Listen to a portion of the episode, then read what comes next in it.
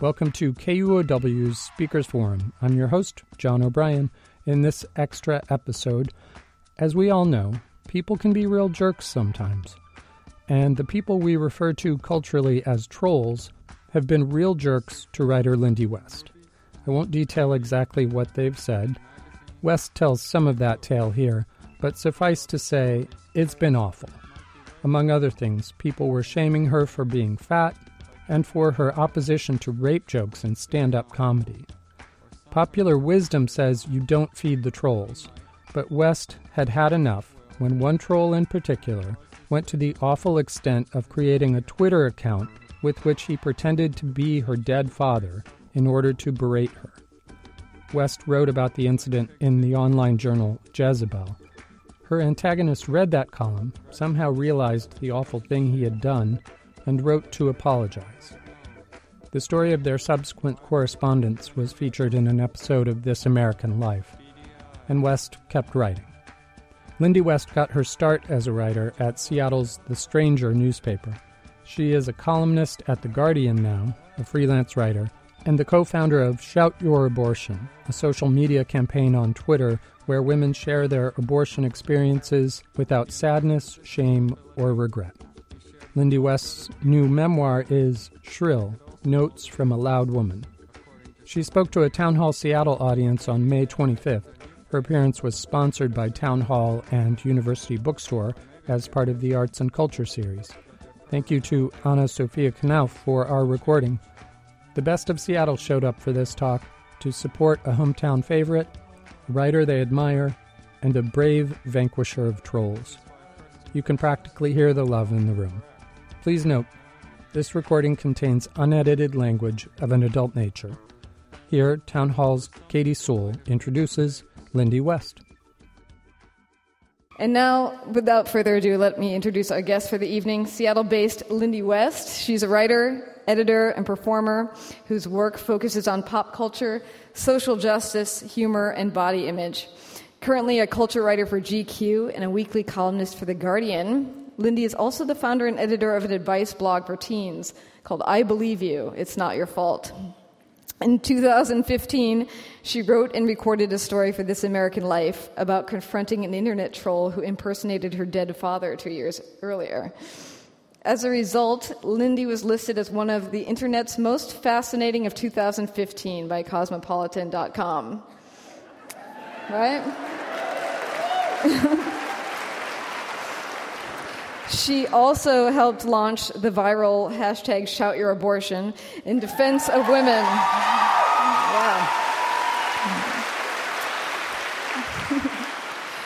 And of course, we know why we're here tonight. She joins us to discuss her story and her new book, Shrill Notes from a Loud Woman. Please join me in welcoming Lindy West.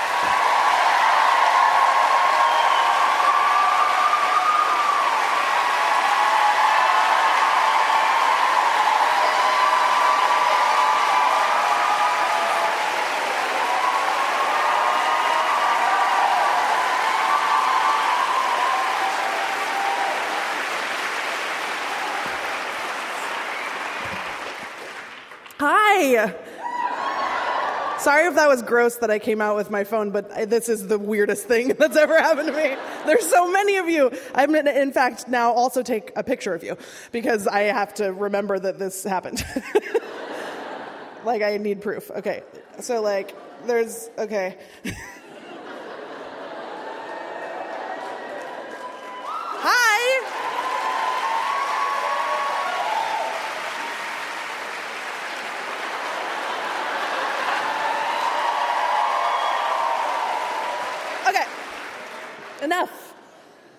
Enough of that. That's goofy. Okay. So, wow. Um, you know, when I was leaving my house to come here, I said to my husband, uh, I'm, I'm a little nervous. You know, my other readings, because I'm sort of ha- halfway through this tour, and my other readings have been like, you know, 30, 40, 50 people. And, and I said, uh, you know, this is going to be like 800 people. And he was like, 700. It's fine.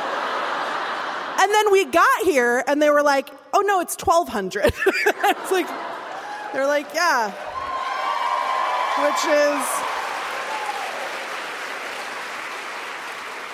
I am pretty sure that's the most number of people. That's the highest number of, the, of people that has ever existed.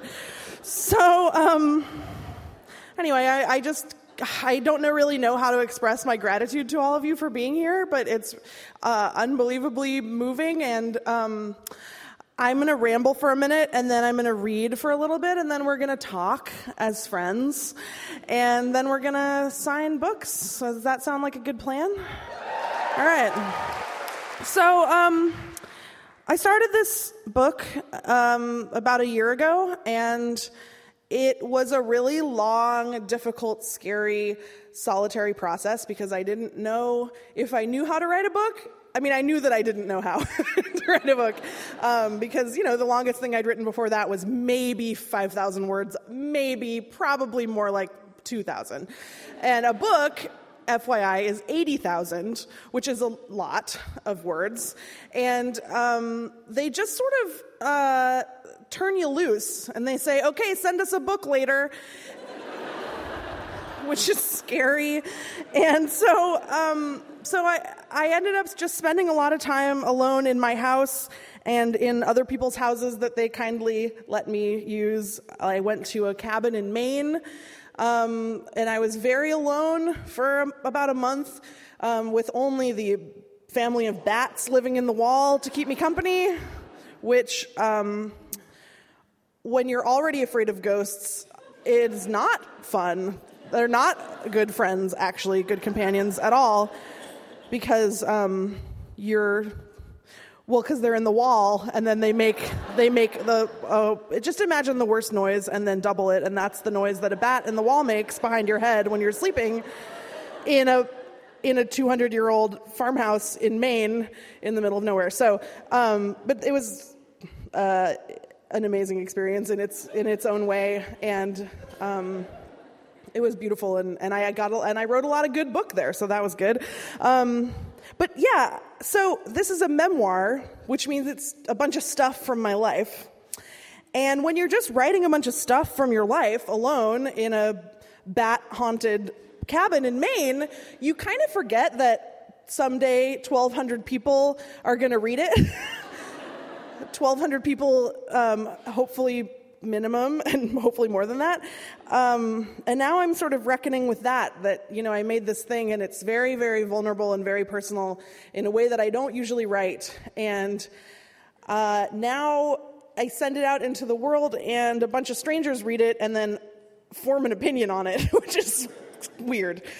Because it's like your innermost secrets and um, most traumatizing, uh, embarrassing moments turned into a book for strangers to judge.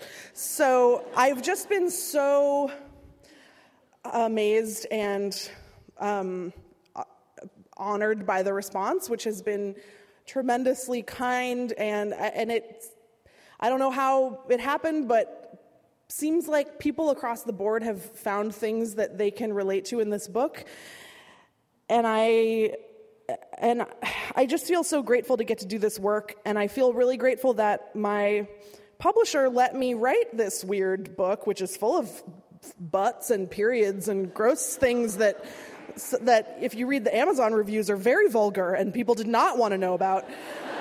apparently, um, but but Hachette, uh, my publisher, not only let me write it and put it out into the world, they let me present it, you know, just as a piece of literature which is the way that the minutia of men's lives gets presented as literature. And I, I think that um, it really means a lot to me that I get to bring this to you not as a niche publication, but, not, but as, a, as a book. Um, it's a piece of literature, and it's not a, I mean, it, it, it's about women's lives, because uh, it's about my life specifically. Um, FYI, uh, in case you just wandered in. And, um, and, and, I think that's really tremendously important. I think it's, I, I wrote it about myself and hopefully to connect with other women and make people, make other women feel less alone, but also as an entertaining piece of, you know, media for media is such a horrible jargony. Never mind. It's a it's a, some content that I created. Um, no. Uh, you know, I think it's a funny book. It's a funny story, and it's and and I and I hope that that all people can read it and, and find something to hang on to because I really think that I have spent a lot of my life learning about the day to day lived experiences of men through literature, and it's been great. But I, I would love to um, start having that be a little bit more reciprocal in terms of what we think of as, as literature and, and what we incorporate into the canon and because that's where empathy comes from. And um, you know uh, I, I really one of my express goals, and this is in the book proposal from a million years ago, is to create a really compelling, um, funny, engaging, humanized portrait of one funny, feminist, fat woman. Because a lot of people don't think that they like loud, funny, feminist, fat women. They don't like it at all. Um, and, and, but of course, that's silly because I'm great and you should like me. So, you guys, you shouldn't let me manipulate you like that. That was, I'm embarrassed by that. Okay. So, I'm going to actually just read you the first chapter, which I wrote uh, kind of later on in the process and, and didn't really realize until I started doing this tour and started doing interviews about the book that it's kind of the mission of the book. Um, this is about growing up and not seeing myself represented in media and not having characters on TV and in the movies that I felt I could relate to and that reflected myself back to me. And so it's about that and how that affected my life and a list of what was available to me, which is slim and not great. And, uh, and so it not only critiques that idea, but I hope that the book itself is that, you know, becomes that thing that was missing for me. I, I hope to uh, be something that younger women can look to as, uh, you know, I don't want to say as a role model, but, you know, at least like I exist and I'm a human being and I, and here I am. you know, I, I, I wish that I, I just wrote something that, that I could have used 15 or 20 years ago. So, are you guys ready? Okay. Ah, so weird to read your book out loud in front of 1,200 people. I love you guys, though, so much. Okay. Okay. Why is what do you want to be when you grow up the go to small talk we make with children? Hello, child. As I have run out of compliments to pay you on your doodling, can you tell me what sort of niche you plan to carve out for yourself in the howling existential morass of uncertainty known as the future? Also, has anyone given you a heads up that everyone you love will die someday? That's like waking a dog up with an air horn and telling it that it's president now. I don't know, Uncle Jeff. I'm still kind of working on figuring out how to, handle these weird popsicles with the two sticks. It's a horrible popsicle design, by the way. Do they still make those where you have to break the popsicle in half? Abolish it. That actually, I've changed the main message of the book. That's now my main message. There was a time when I was very small that I had a ready response to the question. The answer was ballerina, or for a minute, veterinarian, as I had been erroneously led to believe that veterinarian was the grown up term for professional animal petter. I would later learn, crestfallen and appalled, that it's more a term for touching poo all the time, featuring intermittent cat murder. so the plan was abandoned. The fact that any kid wants to be a veterinarian is bananas, by the way. Whoever does veterinary medicine's PR among preschool aged children should be working in the fucking White House that period when I was wholly myself, effortlessly certain, my identity still undistorted by the magnetic fields of culture, was so long ago that it's beyond readily accessible memory. I do not recall being that person. For as long as I can recall, anytime I met a new adult who would inevitably get nervous because what is a child and how do you talk to it, and fumble for that same hacky stock question, my imagination would come up empty. Doctor? Too gross. Fireman? Too hard. Princess? Those are fictional, right? Astronaut? LOL. While we're interrogating childhood cliches, who decided that astronaut would be a great dream job for a kid?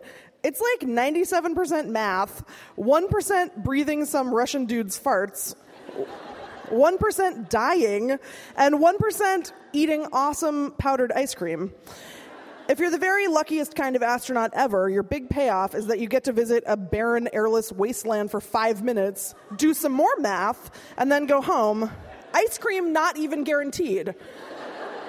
Anyway, loophole I can already buy astronaut ice cream at the Science Center. No math or dying required. Lindy won, astronauts, nada. Not that it mattered anyway. Astronaut was never on the table. Good luck convincing a fat kid that they should pursue a career in floating. Thanks to a glut of cultural messaging, I knew very clearly what I was not small, thin, pretty, girlish, normal, weightless, Winona Ryder. But there was precious little media telling me what I was, what I could be. For me, what do you want to be when you grow up was subsumed by a far more pressing question What are you? As a kid, I never saw anyone remotely like myself on TV, or in the movies, or in video games, or at the children's theater, or in books, or anywhere at all in my field of vision. There simply were no young, funny, capable, strong, good, fat girls. A fat man can be Tony Soprano, he can be Dan from Roseanne, still my number one celeb crush. He can be John Candy, funny without being a human sight gag. But fat women were sexless mothers, pathetic punchlines, or gruesome villains. Don't believe me? It's cool. I wrote it down. Here is a complete list of fat female role models available in my youth Lady Cluck. Lady Cluck was a loud, fat chicken woman who took care of Maid Marian in Disney's Robin Hood.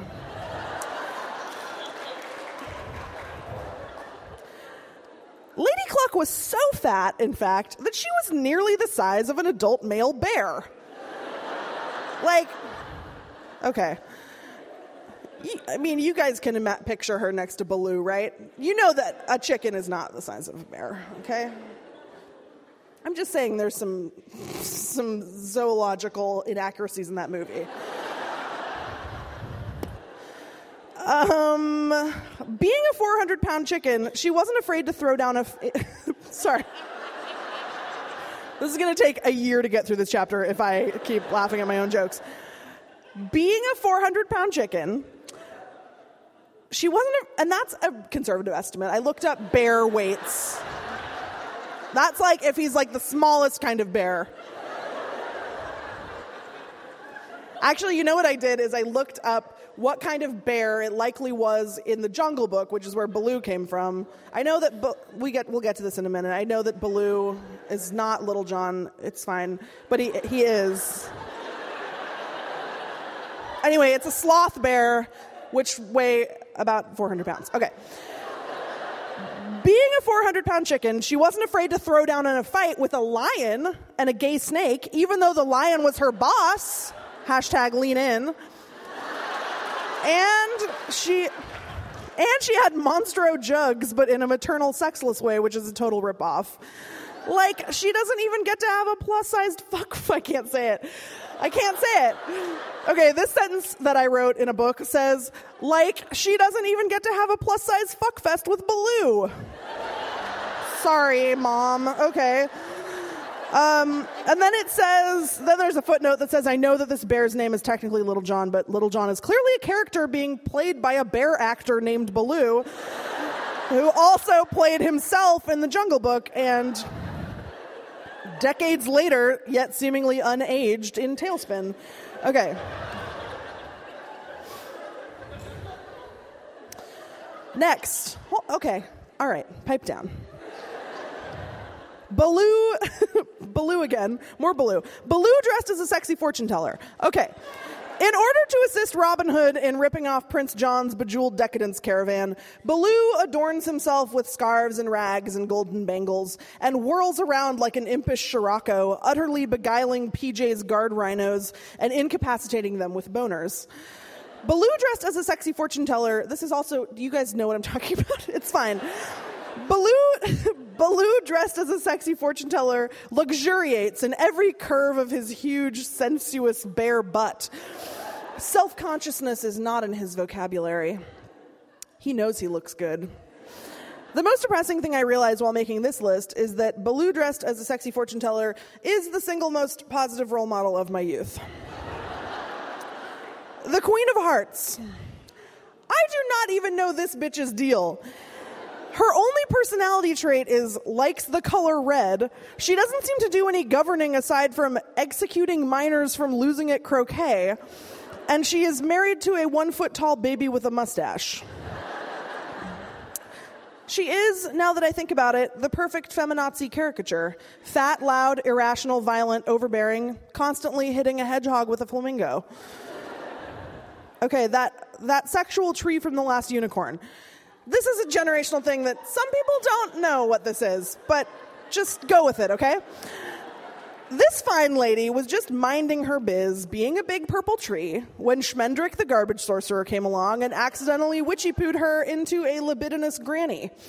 Then he's all mad when she nearly smothers him between her massive oaken cans hey man, if you didn't want to get motorboated to death by a fat tree, you should have picked something thinner and hotter to transform into your girlfriend, like a spaghetti noodle or clarinet. the sex tree that launched a thousand confusing fetishes taught me that that fat women's sexuality isn't just ludicrous, it's also suffocating, disgusting, and squelchy. Okay, you guys are going to get so mad at me for this next one, but we're just going to power through and then move on with our lives. Miss Piggy. Okay. I am deeply torn on Piggy. For a lot of fat women, Piggy is it. She is powerful and uncompromising, assertive in her sexuality, and wholly self possessed, with an ostentatious glamour usually denied anyone over a size four. Her being a literal pig affords fat fans the opportunity to reclaim that barb with defiant irony. She invented glorifying obesity. Okay, but also, you guys, Miss Piggy is kind of a rapist. Like, maybe if you love Kermie so much, you should respect his bodily autonomy. The dude is physically running away from you. It makes me really uncomfortable. I'm that is just really honest from the heart, and it was hard to write, and I'm sorry. Every plot line is Kermie running, and it's fine. Don't worry, it's fine. You don't have to agree. You shouldn't chase someone physically to have sex with them. It's just, it's a bad sign. Okay. If you have to chase them. Okay. Um, and you know how Kermie runs too? It's like, like, he's like frantic. He's, he's terrified. Okay. Which is also not, was not a great thing to absorb as a child. Like, oh, this is how men will react to you. Okay, cool or frogs, but you know. Okay. Um, okay, Marla Hooch. A League of Their Own is a classic family comedy that mines the age old question what if women could do things?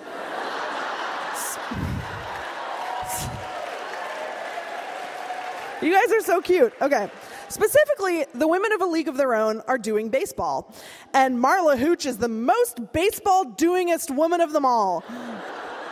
She can hit homies and run bases and throw the ball far, all while maintaining a positive attitude and dodging jets of Tom Hanks's hot urine. There's just a, like a scene where he pees for a long time. It's fine.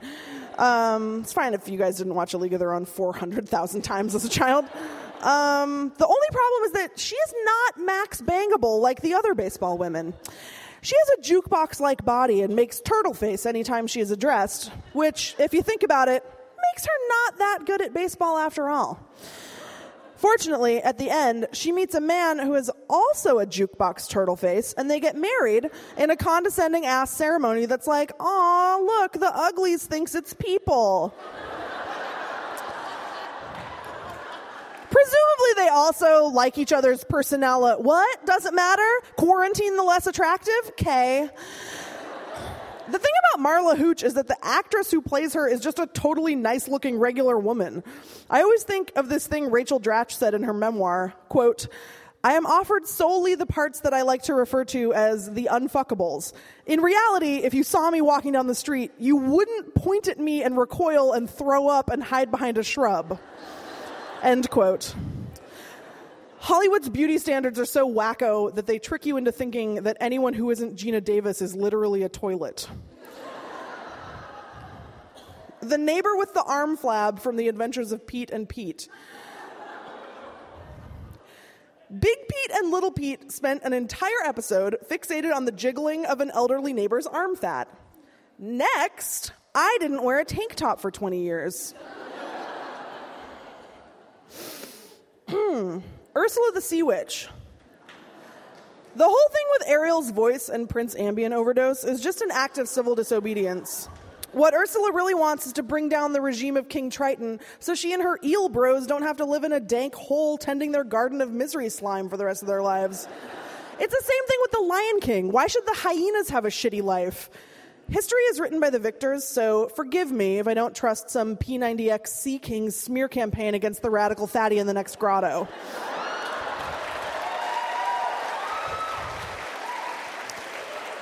Okay, um, oh, let's just go all the way through.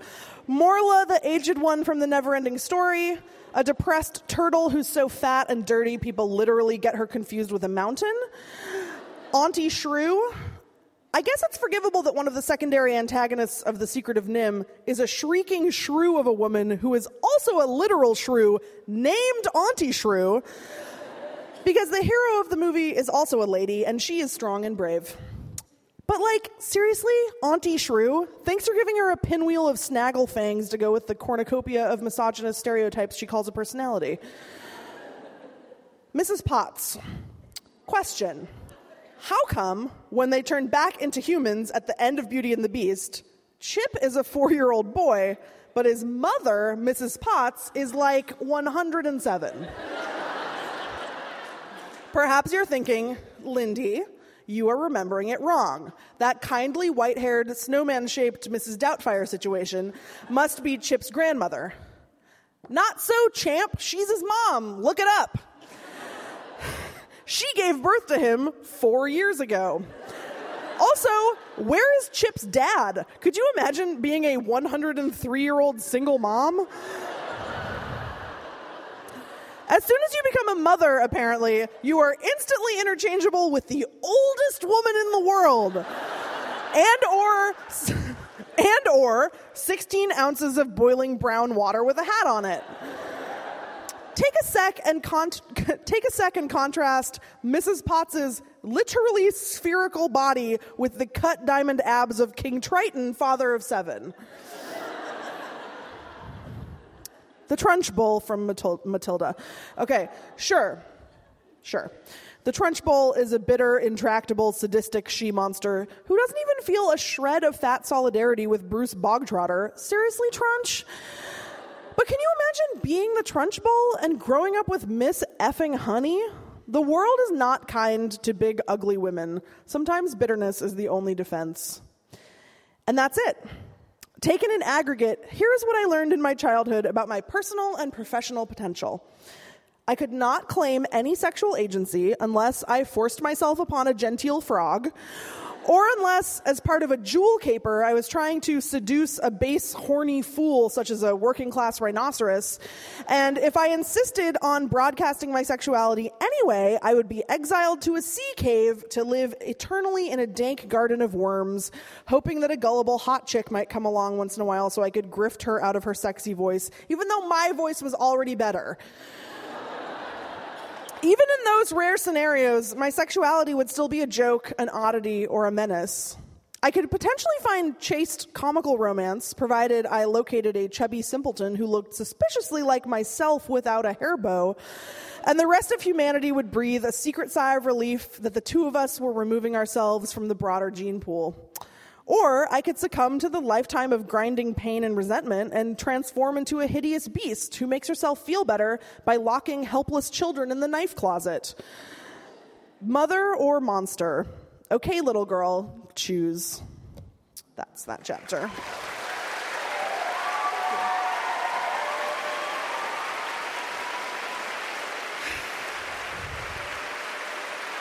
Thank you. You guys are nice. Feel like I could just read to you forever, um, but I can't. That would be weird. Um, but that's the first chapter of the book, and um, then the book continues, and you should read it. uh, so I think now we're just let's just do some questions, right? Does everyone feel cool about that?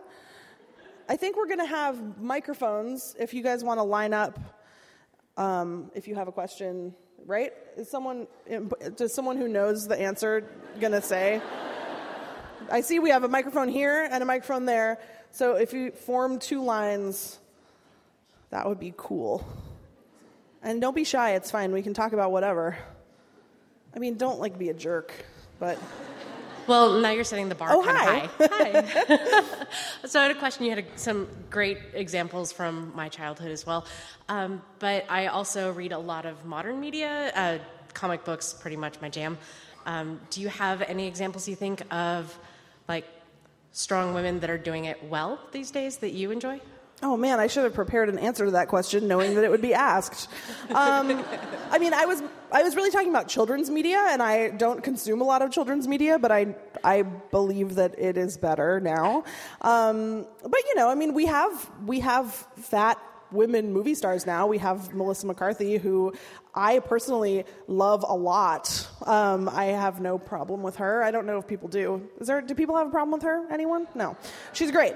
Um, Rebel Wilson sometimes I don't like because she does things like play sad fat character where all the jokes are that she's fat, which I don't like quite so much. Um, I don't know. Do you have suggestions for fat female characters that people should look out for? My Mad Fat Diary, that's amazing. Have you guys watched that? It's a web series. Is it a web series or is it on TV in the UK? Web series. Oh, okay, BBC. It's on Hulu right now. Everyone should watch it. It's really, really good. Um, but yeah, I mean, it, it feels like, you know, what I'm looking for is not just more fat people on TV, it's fat people presented as human beings um, and not just punchlines and not just um, people with like tragic fat lady storylines.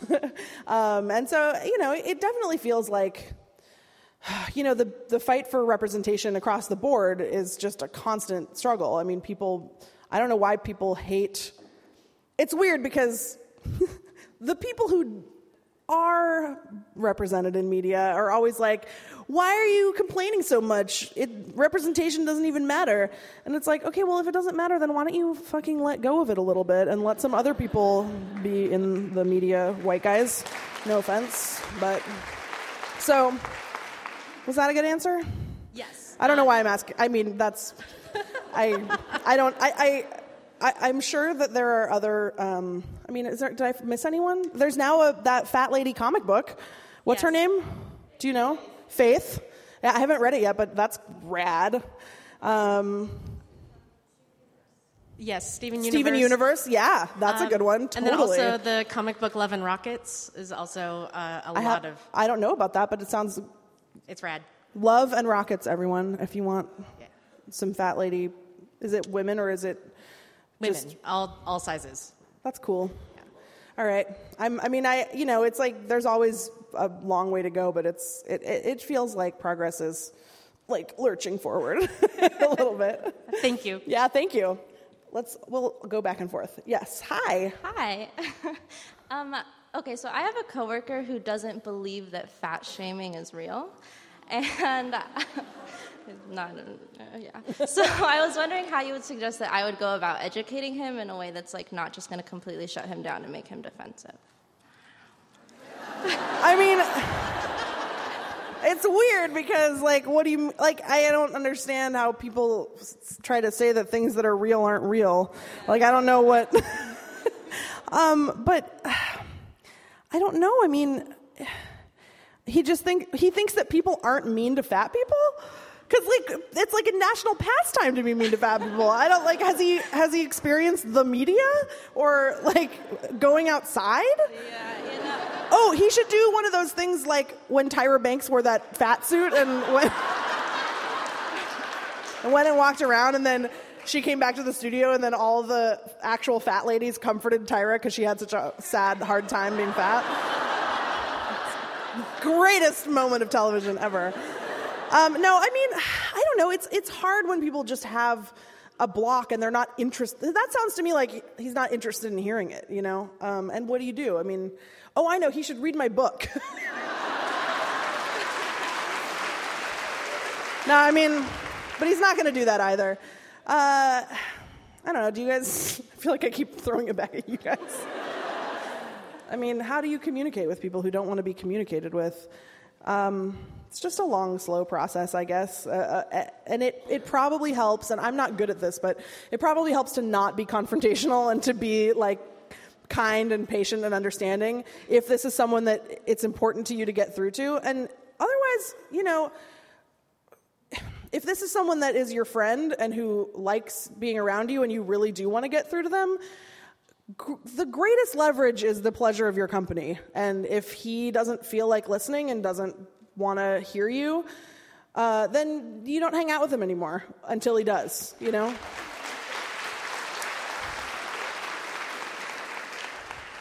Was that helpful? Yeah, thank you. All right.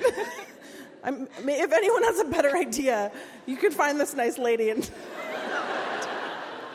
It's i mean it's just hard you know? I mean th- that's why I, I mean i've been writing the same article over and over for like five years because people don't want to hear it. So uh, clearly i don't have the answer. But i'm trying. Yes hi. Hi. So you mentioned in your book being a big fan of high fantasy. Um, I was recently at an event where a male fantasy author told his of his experience writing a book with a teenage female protagonist, and the first people he took it to, the first publishers, um, they told him that they would take the book if they changed the teenage girl to a boy, um, because the the reason given was that girls will read about boys, but boys won't read about girls. So um, he didn't do this. He kept his female protagonist, Aw. which was nice, and I think it's a it's a pretty big hit and everything. But my basic question is: Do you think it's still true that in general women will read about men, but men won't read about women? I don't, I mean, is that true? I don't know. Because, I mean, my reaction to that is okay, so he still put the book out, and did no one read it? Did only girls read it? That just seems unlikely to me. Um, although I certainly. I certainly see that attitude online. I mean, there are, there are plenty of vocal fans of of many genres of, of art and media who. I mean, there was just a, a I don't know if it was a study or just a sort of you know non-scientific survey that happened recently where there was some video game that made it so you had to play a girl character and dudes were like no it's torture. That's garbage.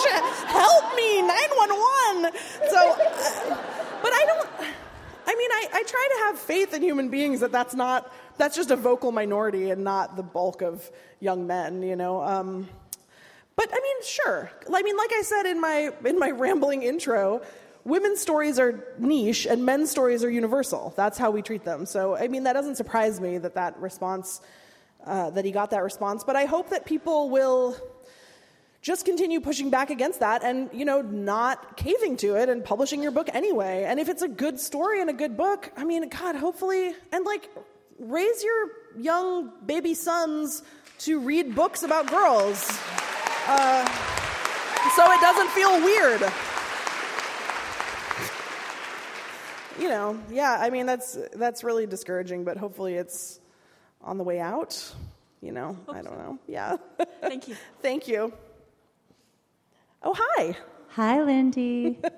um, uh, so, first of all, I just want to take a minute to say thank you because I think that the work that you've been doing, not just with this book, but for years now, is really important to our culture. And um, I love you. thank you that's so Yeah. nice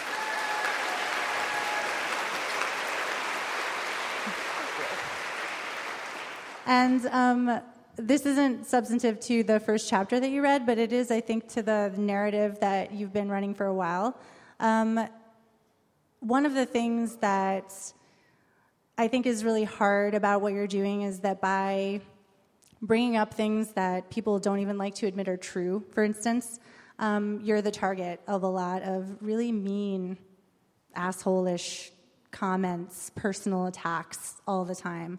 And um, I want to, it's kind of two things. First of all, what do you do to clean that shit off so you can keep being you? And what can the rest of us do to like help pick up this work and make it not so hard to be so vocal in public and to, to be moving the ball on this?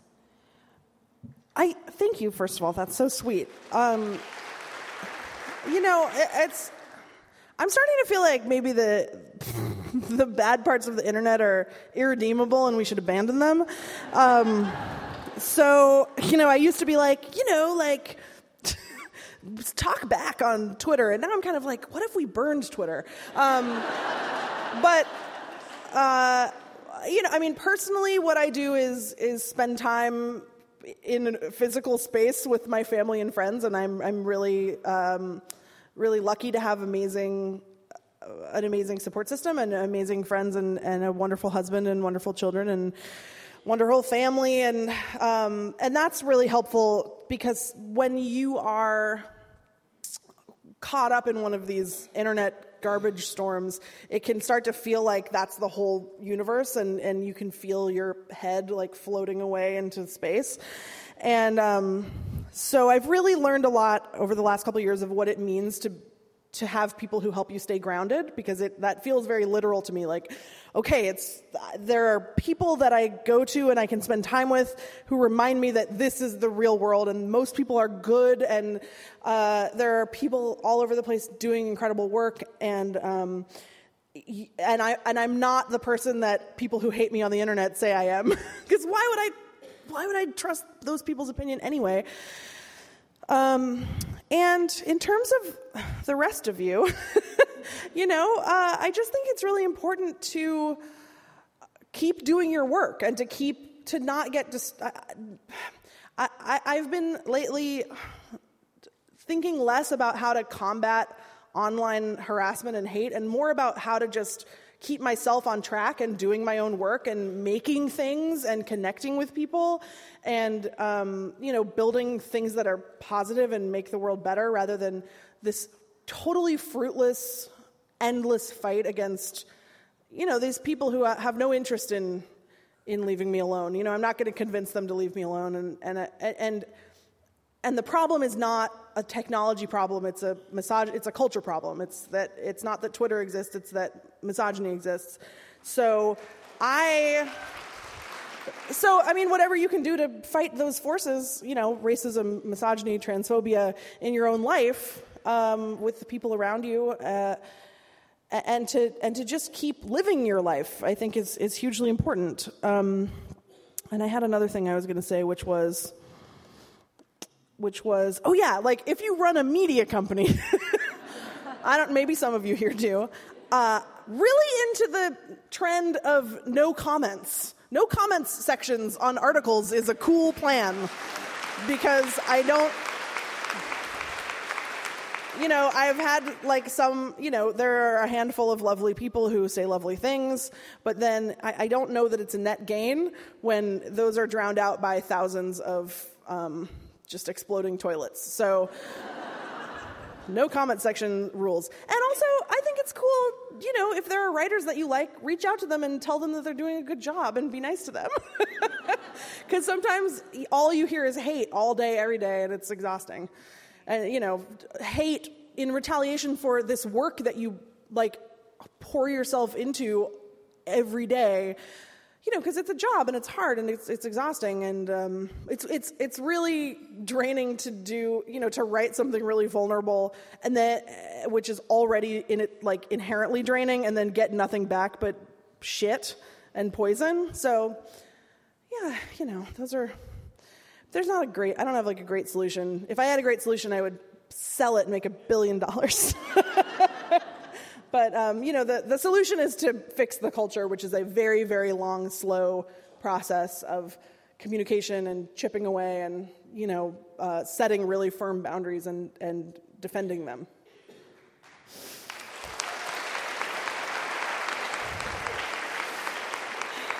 Hi. Hi. Um, I had a question based on uh, how old were you when you started writing, and what kept you on that train, and how do you keep inspired with the media storm and everybody's opinions, like growing up? Um, how do you maintain the passion? I guess. Yeah. Um, I mean, I started writing when I was really little. When I was little, I wrote all the time. I wrote stories and books, and I had a million ideas. And then I sort of, you know, you get kind of, as you get older, people tell you things about yourself, and it, you know that doesn't start. To, that starts to feel like not a. Like somewhere along the way, I lost the the the certainty that I could do that as a job, um, and then I went to college and I got a English degree and I was like, I like reading books, but I don't know how to write books. that is a thing for like people, cool people with ideas and skills. And, um, but then after I graduated, I just didn't have any other skills except for, you know, making, be able, being able to make sentences. So I sort of weirdly fell back into it and was kind of kind of fell back into it because I was just drawn by the culture of the stranger. Like I was like, those seem like really cool people that I want to hang out with. Maybe I could fake my way through this internship. and then they would like me, and then they would be my friends, and then they would give me like a pity job. Um, but it turned out that I was actually good at it, and I and and I just sort of kept moving up, like just following the path as it opened up before me, without any kind of a plan. Um, and then it was it was not until probably maybe five years ago that I really started thinking of myself as a writer and thinking of this with certainty as something that I was good at. And um, from there, you know, I, I, I, feel very privileged to have, like I said earlier, a, a really great uh, foundation in my life and people who are supportive and smart and cool and kind. And, and so it's not hard it, it's, I, I feel kind of like a, I feel like slightly fraudulent when people are like, how do you maintain your optimism? Because it's easy, because I am surrounded by such great people. And, and it's also easy once you start to, once I transitioned from writing about, from just being a critic and writing about movies and theater and TV, uh, to writing more political and personal things, then you start to hear from people. You just start to hear from from your readers who say things like, you know, I needed this and, and this, this helped me. And that's the most gratifying thing. And, and at that point, it, it's hard to imagine stopping because if you stop, then you're, you know, the, there are people who need you. Um, even if it's just five people, ten people, that's worth it to me. So, yeah, it's, it's, I don't know quite how to answer it because it feels easy to me to keep going. Well, thank you, and thank you. keep going. thank you. Hi. So I know that this year has been totally crazy, and you've already addressed like a little bit of the sort of like deluge of just garbage opinions that people send your way a lot. But is there an interaction or a moment that was your favorite that was totally positive from this, I don't know, year or so of time that really sticks out for you? I mean, just the reaction to the book has been uh, totally life changing. I didn't know, I didn't know, I really, in a very genuine, honest way, didn't have a gauge of how of how people would react to it and how people would feel about it. And I've, I've just heard from mul- so many people. Um, who have said that they, they never felt seen before, and that's just such a sweet, such an important thing to say. And and I mean, yeah, definitely this moment's really scary because everyone's reading my book and, and it's scary. But, um, but like I said, I mean, if, if five people have that reaction, then I'm, I'm so glad to have done it. Um, and uh, so, yeah, I guess right now is the coolest time because the part before right now was really hard and long.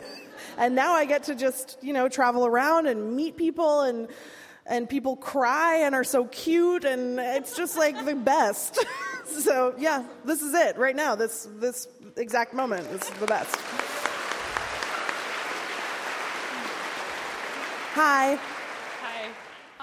I'm trying to write a play right now, and I'm wondering how you get the ball of ideas in your mind onto a piece of paper without sounding totally insane. Uh, I don't really feel like I am know how to do that. uh, I mean, if you want to know about my actual writing process, it's like it's real weird. First, I sit perfectly still for like 12 to 15 hours and can't do anything and fail and I'm like, this is never going to exist. I, and I've been, I've been doing for the entirety of my writing career. This has been my process. I'm just every single time I'm convinced that this piece of writing will never exist, and I, this is the time, this is the one where I failed, and now I'm fired forever. Um, and then there's like sometimes a small amount of crying, and then, and then I get my husband to come over by me, and I say, okay Here's what I'm writing about. This is what it's supposed to be about. Read this article. And then I make him, I force him to do all of the research on the topic. And then, uh, and then I just yell, I just yell sentences at him. And some of the sentences are good, and then I write them down. Horrible process. Um, and then, uh, and then you, usually I get enough good stuff that then I can sort of turn it into an outline and then fill in the blanks.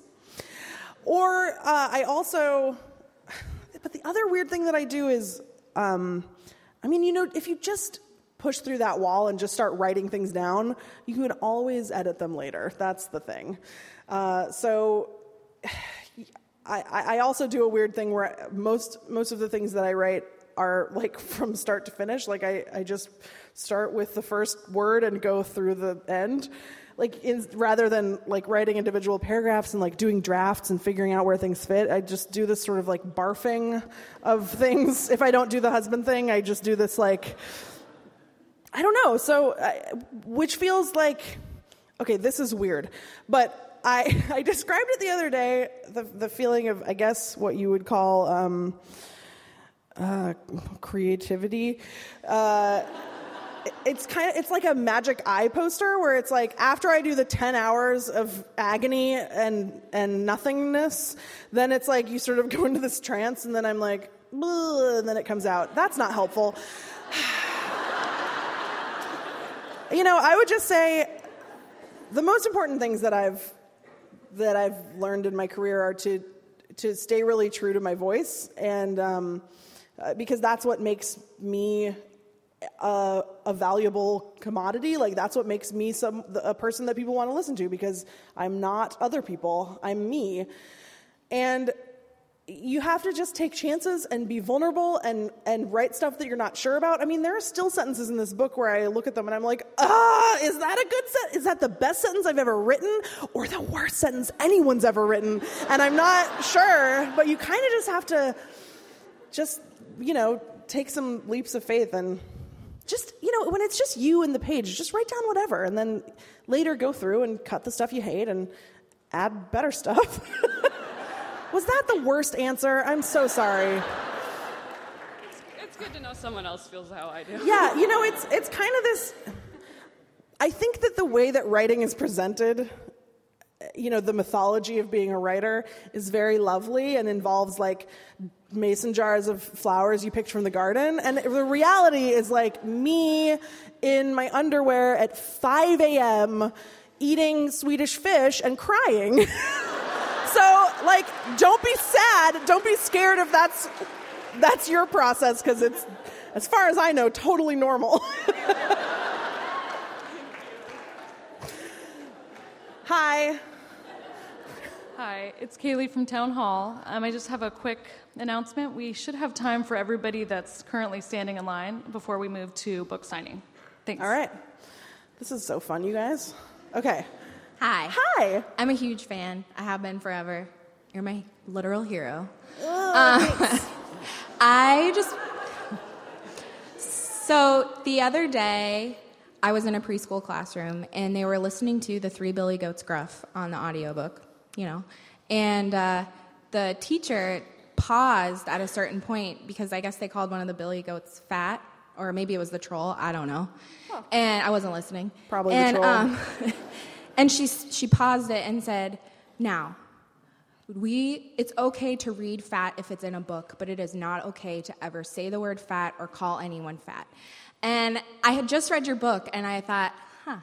So I was I was just wondering if you could talk a little bit about if you could solve this problem right now.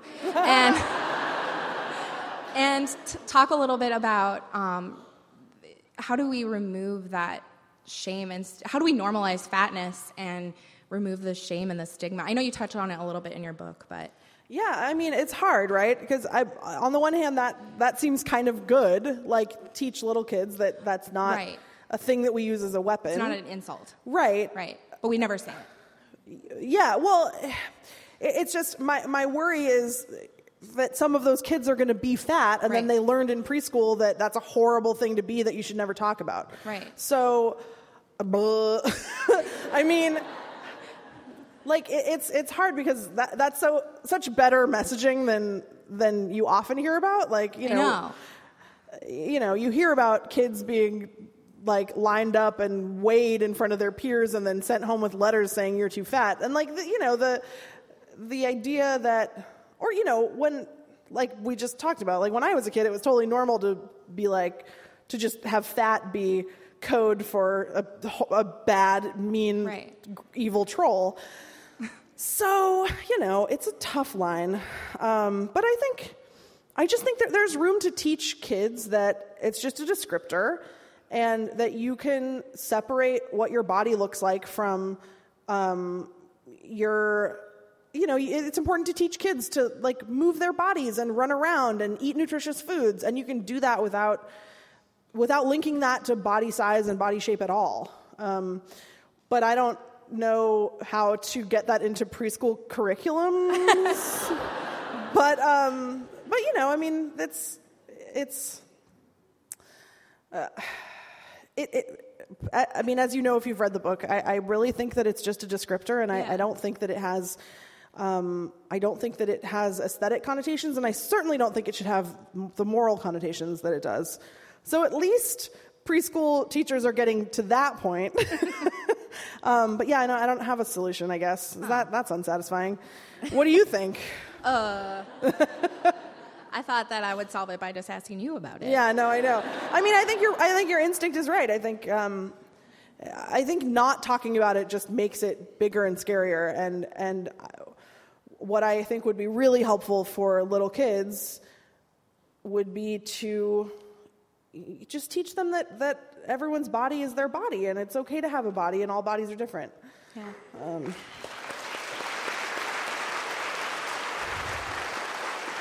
hi. Hi. Um, so I am a writer as much as I'm sure many people in this room are a writer, and I'm currently working on a memoir uh, mostly about my family, and it's been really hard for me. I'm in a writing group and we read each other's stuff. It's getting really personal, and I'm wondering. I read your book; it's super personal. Um, you go into a lot of detail about a lot of stuff, and I'm wondering if there was a line you had to draw or anything that was totally off limits for like public consumption. Oh, sure. Yeah. I mean, there, I think people think of me as like an oversharer, and it's like, you guys, like, I, I keep a lot. Well, I don't mean that I have like horrible secrets, but.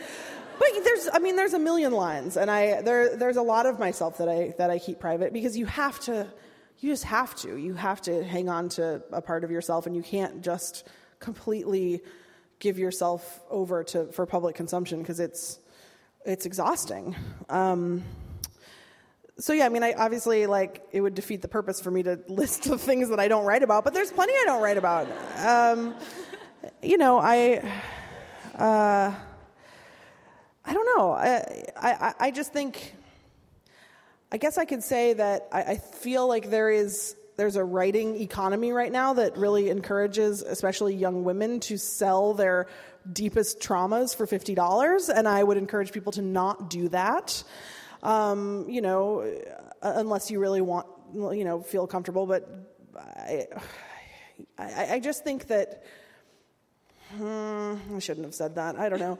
Um, I, I, I think, uh, like I already said, I don't know. I don't know if I have any great wisdom here, but it is really important to, to me at least, to keep a part of myself just for me and the people around me, because it, it is really it's really scary to write something really personal and send it out. I mean, even this is like this is the farthest boundary that I will that I can imagine going to. Um, you know, I don't I don't write about my relationship usually. I don't I don't. There's just things that are mine, um, and if if I give those away, then it's it gets it gets scary. So I don't know. I, I guess I guess what I'm trying to say, and what I what I meant with the whole fifty dollars thing, is if you if something feels off to you and it and it's setting alarm bells off for you, don't you don't have to push through that. Like you can listen to those instincts and. Uh, you don't have to give everything away to be a good writer or to be even to be a good confessional writer or a good personal essay writer. Like writing is a craft and you're choosing exactly what you want to say and what you don't want to say. So follow your instincts. Thank you. yeah. Hi. Hey, Lindy, how's it going? good how are you? I'm really nervous. why? Um, yeah. we're just hanging out Um, okay, so I have a question, um, and but before I, I ans- ask my question, I want to get a raise, see a show of hands of how many guys are here tonight. that's a lot Is, Good job, is guys. that a lot? right. I mean, uh, compared to the number of, of, of ladies here tonight, women here tonight, right? Like, I mean, okay. So my question, if you'll permit me, it's a little bit. So it's a question for you to comment on, and then also like a question for the guys here tonight, um, because um, one of the earlier question, one of the earlier questions was sort of like by by a woman asking how does she change the mind of some guy who doesn't want to think, you know, doesn't want to acknowledge fat shaming. And one of the things I see is like, you know, like white men who don't want to acknowledge, you know, that uh, that we live in a patriarchal society, or like that that, racial inequality or systematic um, racism still exists, right? And but the thing is, is what I've noticed is that these guys are a lot more apt to listen to other white men with the same privileges that they have, right? And so I would, la- I would ask, like, of the men here tonight, obviously, like, huge fans of Lindy, who might making the world better. Like, what are like what are we actively doing to change the world and to make the world a better place? Um, which is what you're doing. Um, Thanks. So, I guess, and I feel like you carry this a huge burden of like saying that thing that people don't necessarily want to hear, right? And it shouldn't be all your burden, right? And that um, that as you know, as like people with privilege, like it's our responsibility to like take some of that burden away and like just I mean use I mean you're you're a wonderful beacon and like a guide. I'm like, okay, Lindy said this, I can go with that, you know? like, so that's a little bit of question for the guys out there, and I don't know. Yeah, I mean, I, it, just like it's my responsibility uh, to talk to other white people about uh, white privilege and, and racism. I think that men can do a tremendous amount of good communicating with other men. Um, if even just to, uh, you know, to to alert other men to the fact that like there's this this uh, veneer of, of male authority that, that people really respect, even if they aren't aware that they're doing it, and to even just point out that that's not a real thing, you know, and that and that women are just as credible as men. Uh, that's a that's a hugely helpful conversation that I think men can have with each other. And yeah, I'm tired. Like I said, I've written the same article four million times about uh, uh, all these different issues. And so, um, yeah, any kind of lifting you guys want to do, not to fall back into gendered um, gender roles, gendered stereotypes, but um, figurative lifting. And uh, literal lifting if you want to. My mom always needs furniture moved if you guys. But um, yeah, I mean, I, I, I, thank you for saying that, and it, it is really important for, for men to have these conversations among themselves, I think, uh, because when, I mean, that's the name of the book, right? Like when women talk and when women complain, it's, it's coded as, as shrill and um, unreasonable, and, you know, we use women's tone to diminish women's credibility, and that's, of course, absurd. So, yeah, use your big, deep voice. I will. Yeah, th- perfect. Yeah, no, th- and thank you so much. Thank you. Thank you, thank you, Lindy. Hi. Hi. Um, I'm a little shorter.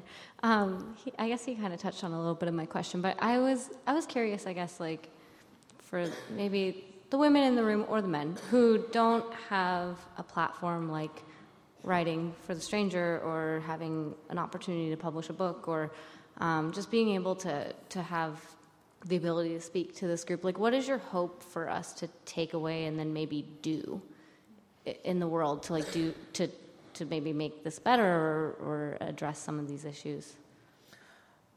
Uh, I mean, it's it's it's hard for me to to talk about this without feeling really grandiose, like oh, go out into the world and fix oppression.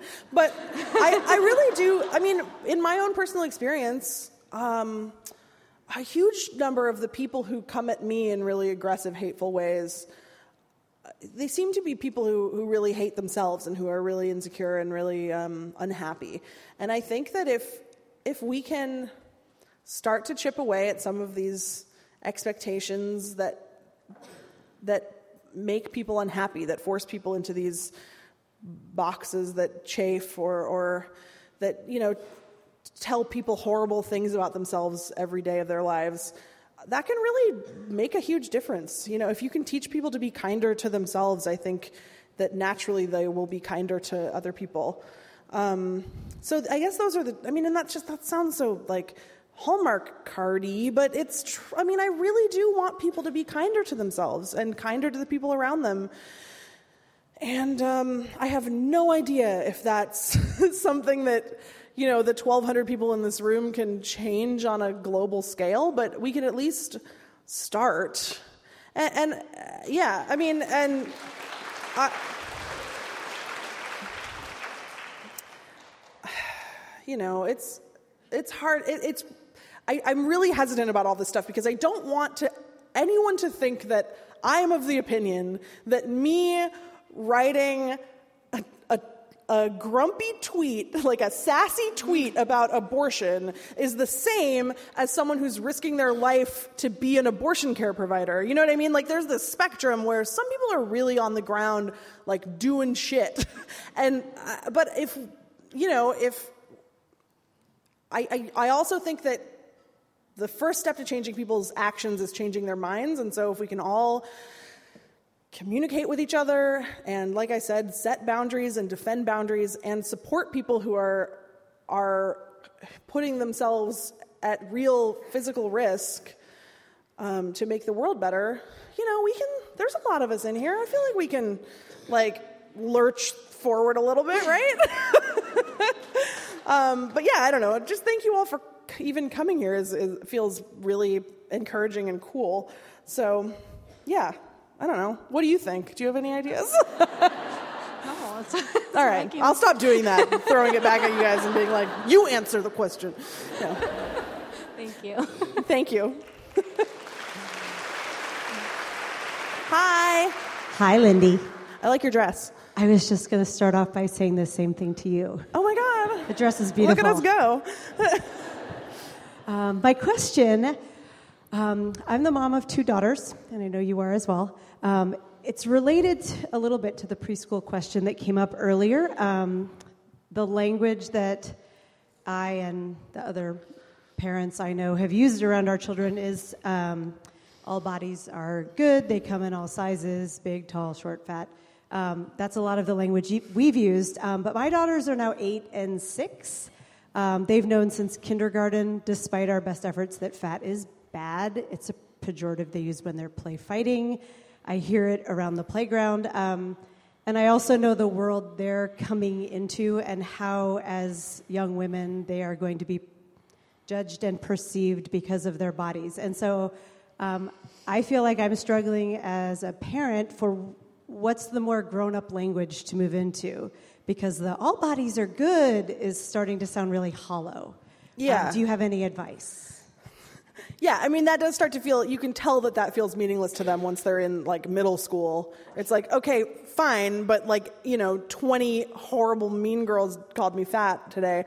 Um, yeah, I mean, so I totally know exactly what you mean. I hear the same things from my daughter stepdaughters. Um, You're like the next uh, the next step. Yeah. You're like the, just Yeah. the next age group up. Oh, get ready! It's pretty cool. Um, middle school is is great. It's just um, just a warm, you know, nest of kindness and empathy.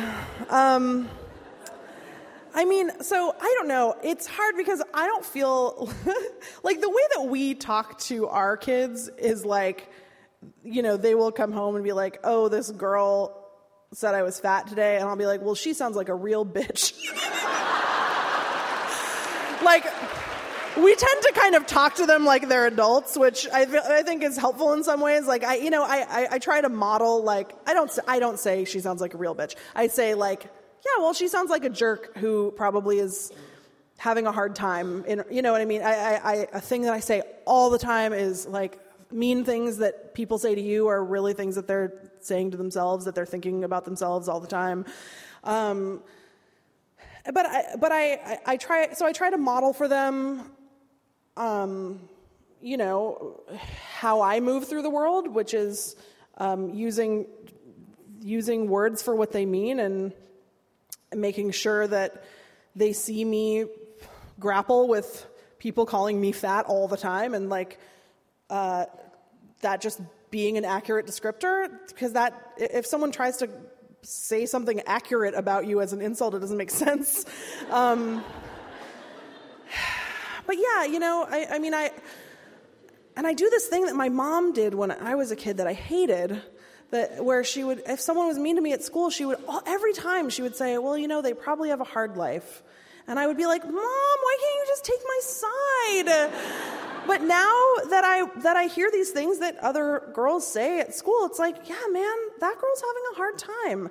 And and and I and I'm just really candid with them that we're all taught these these expectations for ourselves and our bodies and and that you know every girl at your school is swimming around in the same septic tank as you.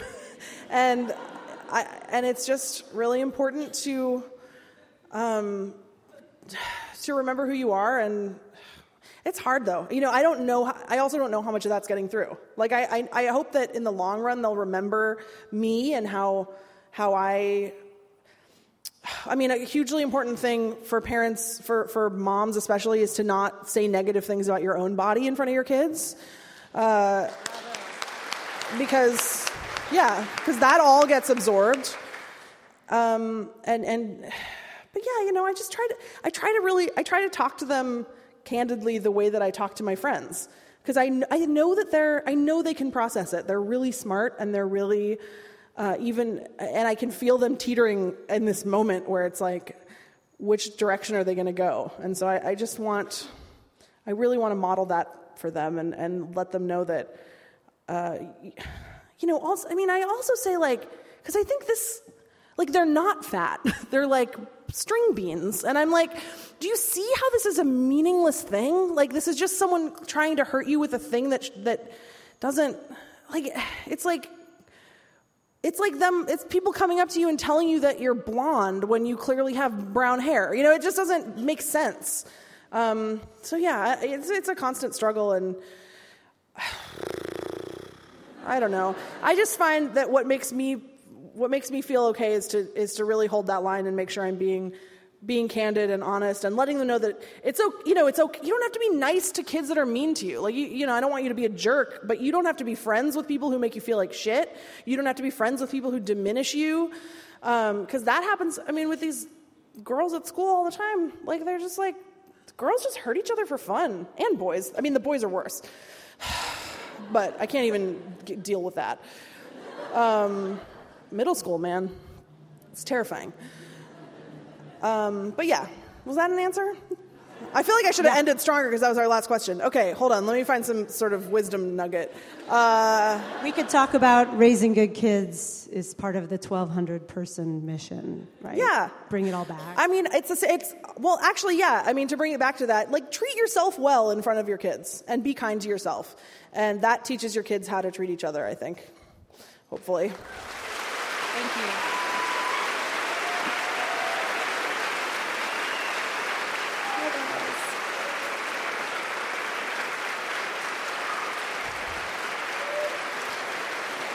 All right.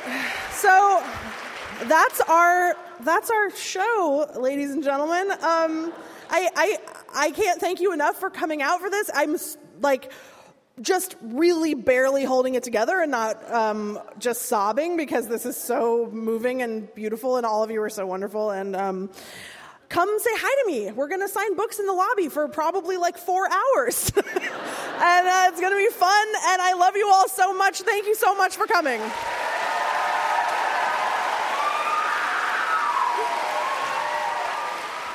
That's it for this episode of Speakers Forum from KUOW 94.9 Seattle.